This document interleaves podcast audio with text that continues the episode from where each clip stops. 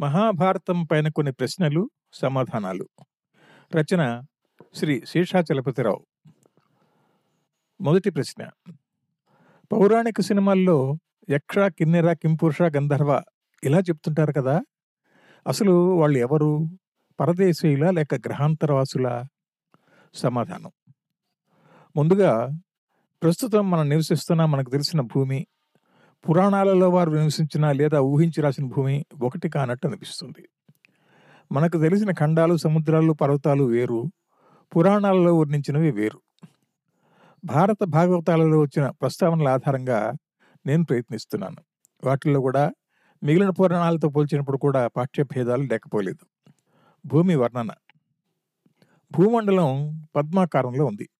దీనిలో ఏడు ద్వీపాలు ఉన్నాయి అవి జంబూ ద్వీపము ప్లక్ష ద్వీపము శాల్మలి ద్వీపము కుశద్వీపము క్రౌంచ ద్వీపము శాఖద్వీపము పుష్కర ద్వీపము మనం ఉండేది జంబూ ద్వీపం కనుక దీనిని ప్రధానంగా పరిశీలిద్దాం. జంబూ ద్వీపాన్ని మొట్టమొదటి పరిపాలించింది అగ్నిధ్రుడు ఇతడు స్వయంభూమనువు పుత్రుడైన ప్రియవ్రతుని కొడుకు. తండ్రి ఏడు ద్వీపాలలో ఒక్కొక్క ద్వీపానికి ఒక్కొక్క కొడుకును అధిపతి చేయగా ఈయనకు జంబూ ద్వీపం వచ్చింది. ఇతడి భార్య పూర్వచిత్తి అనే అప్సరస్స వీరికి తొమ్మిది మంది పుత్రులు. అందుచేత జంబూ ద్వీపాన్ని తిరిగి తొమ్మిది భాగాలుగా విడగొట్టి ఆ తొమ్మిది మందికి ఇచ్చాడు. వారు నాభి కింపురుషుడు హరివర్షుడు ఇలావర్షుడు రమ్యకుడు హిరణ్మయుడు కురువు భద్రాస్పుడు కేతుమాలుడు. నాభి పాలించే వర్షం అజనాభ వర్షం. నాభి కొడుకు ఋషభుడు. ఋషభుడి కొడుకు భరతుడు.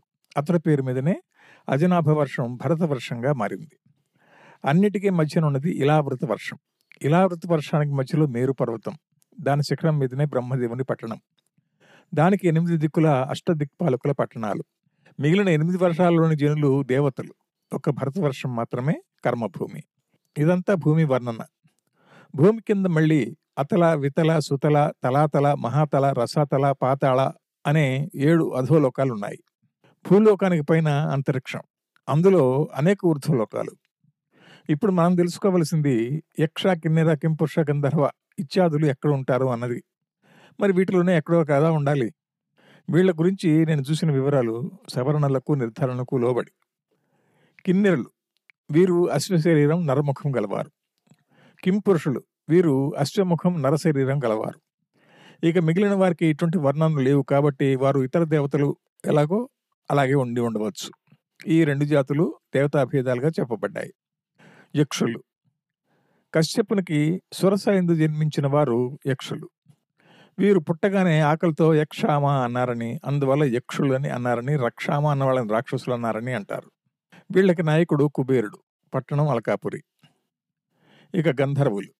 కశ్యపునికి దక్ష ప్రజాపతి కూతురైన అరిష్టకు పుట్టినవారు గంధర్వులు. మహాభారతంలో మనకు వీరందరూ తరసిలుతారు శంతనుడి కొడుకు చిత్రాంగదుని చంపిన గంధర్వ చిత్రాంగదుడు. అర్జునుడితో ఓడిపోయిన చిత్రరథుడు. ఇంద్రుడి స్నేహితుడైన అర్జునుడికి సంగీతాది విద్యలు నేర్పిన చిత్రసేనుడు గంధర్వులే. శిఖండికి పురుష రూపం ఇచ్చింది స్థూనాకర్ణుడు అనే యక్షుడు. భీముడు సౌగంధిక పుష్పాలను కోసుకోవడానికి వెళ్ళి ఎందరో యక్షులను చంపుతాడు. కింపురుషులలో ధ్రుముడి ప్రసక్తి కూడా వస్తుంది. గొప్ప విలుకాడిగా రాజసూయ యాగంలో అగ్రపూజ ఎవరెవరికి చేయాలో చెబుతూ ధ్రుముడి పేరు కూడా శిశుపాలుడు ప్రస్తావిస్తాడు. రుక్మి కూడా ధ్రుముడి వద్దనే ధనుర్విద్యలో మెళుకులు తెలుసుకుని విజయ ధనుస్సు సంపాదించాడు. వీరందరి ప్రసక్తి సభాపర్వంలో అర్జునుడు రాజేశ యుద్ధాల్లో ఉత్తర దిశగా వెళ్ళినప్పుడు వస్తుంది. ఎలాగంటే అర్జునుడు శ్వేత పర్వతాన్ని దాటి ద్రుమాపుత్రుని రక్షణలో ఉన్న కింపురుష నివాసాన్ని చేరాడు. ఆ దేశాన్ని జయించాడు. ఆ తర్వాత కిన్నెర దేశాన్ని జయించి హాటక దేశం మీద దాడి చేసి గుహ్యకులను జయించాడు. అక్కడ సమీపంలో ఉన్న గంధర్వులందరినీ జయించాడు. ఆ తర్వాత హేమకోట పర్వతం పైన విడిది చేసి హరివర్షం చేరాడు. హరివర్షాన్ని దాటి నిషధ పర్వతం మీదుగా ఇలావృతాన్ని చేరాడు. అక్కడ రాజులను జయించి మేరు పర్వతాన్ని దర్శించి ఇంకా ముందుకు వెళ్ళి శృంగవంత పర్వతం దాటి ఉత్తర కురువర్షం చేరాడు. అయితే అక్కడ మనుషులకు ప్రవేశం లేదన్న వారి సలహాలు మన్నించి కానుకలు స్వీకరించి ఇక అటు జయించవలసినవేవీ లేవని వెనుదిరిగాడు.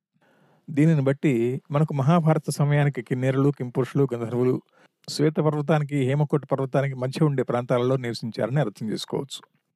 వారంతా కింపురుష వర్షంలో వారే అనుకోవాలి. వారు కశ్యపుడు సంతానంగా అభివర్ణించబడిన వారైనా అయి ఉండాలి లేదా వారిని ఆరాధించే మానవ జాతులైనా అయి ఉండాలి. ఇక యక్షుల విషయానికి వస్తే కుబేరుడు విశ్రవసుని కొడుకు. అతడు యక్షులకు రాజుగా లంకానగరం రాజధానిగా పరిపాలన సాగించాడు. కానీ సవతి తమ్ముడు రావణుని దాటికి తట్టుకోలేక అలకాపూర్లో నివాసం ఏర్పరచుకున్నారు. అది గంధమాదన పర్వతానికి దగ్గరలో ఉన్నట్టు చెప్పబడింది. అది కూడా భరతవర్షమే. ఈ కథనాలు బట్టి ద్వాపరయుగం వరకు ఈ జాతులన్నీ భూమి మీదే జంబూద్వీపంలో భరతవర్షంలో నివసించాయి అనుకోవచ్చు. అంతరిక్షంలో అంటే ఊర్ధ్వలోకాల్లో కూడా వీరికి నివాసాలు ఉండవచ్చు. కలియుగంలో వీరెవ్వరూ భూమి మీద ఉండే అవకాశం లేదు. ఈ శీర్షికలోని అన్ని భాగాలను వినడానికి దాసు భాషితం యాప్ను ఇప్పుడే డౌన్లోడ్ చేసుకోండి. లింకు డిస్క్రిప్షన్లో ఉంది. ప్రపంచవ్యాప్తంగా తెలుగువారు ఇష్టపడే అతిపెద్ద తెలుగు శ్రవణ పుస్తకాల యాప్ దాసు భాషితం ఎంతో ఉచిత కాంటెంట్తో పాటు సాహిత్యం సైన్స్ అద్వైతం ద్వారా వ్యక్తిగత వృత్తిపర ఆధ్యాత్మిక ఎదుగుదలకు సోపానం కావడం దాసు భాషితం ప్రత్యేకత. మరిన్ని మంచి శ్రవణ పుస్తకాల కోసం దాసు భాషితం యాప్ను గూగుల్ ప్లేస్టోర్ యాపిల్ యాప్ స్టోర్ల నుండి నేడే డౌన్లోడ్ చేసుకోండి. దాసు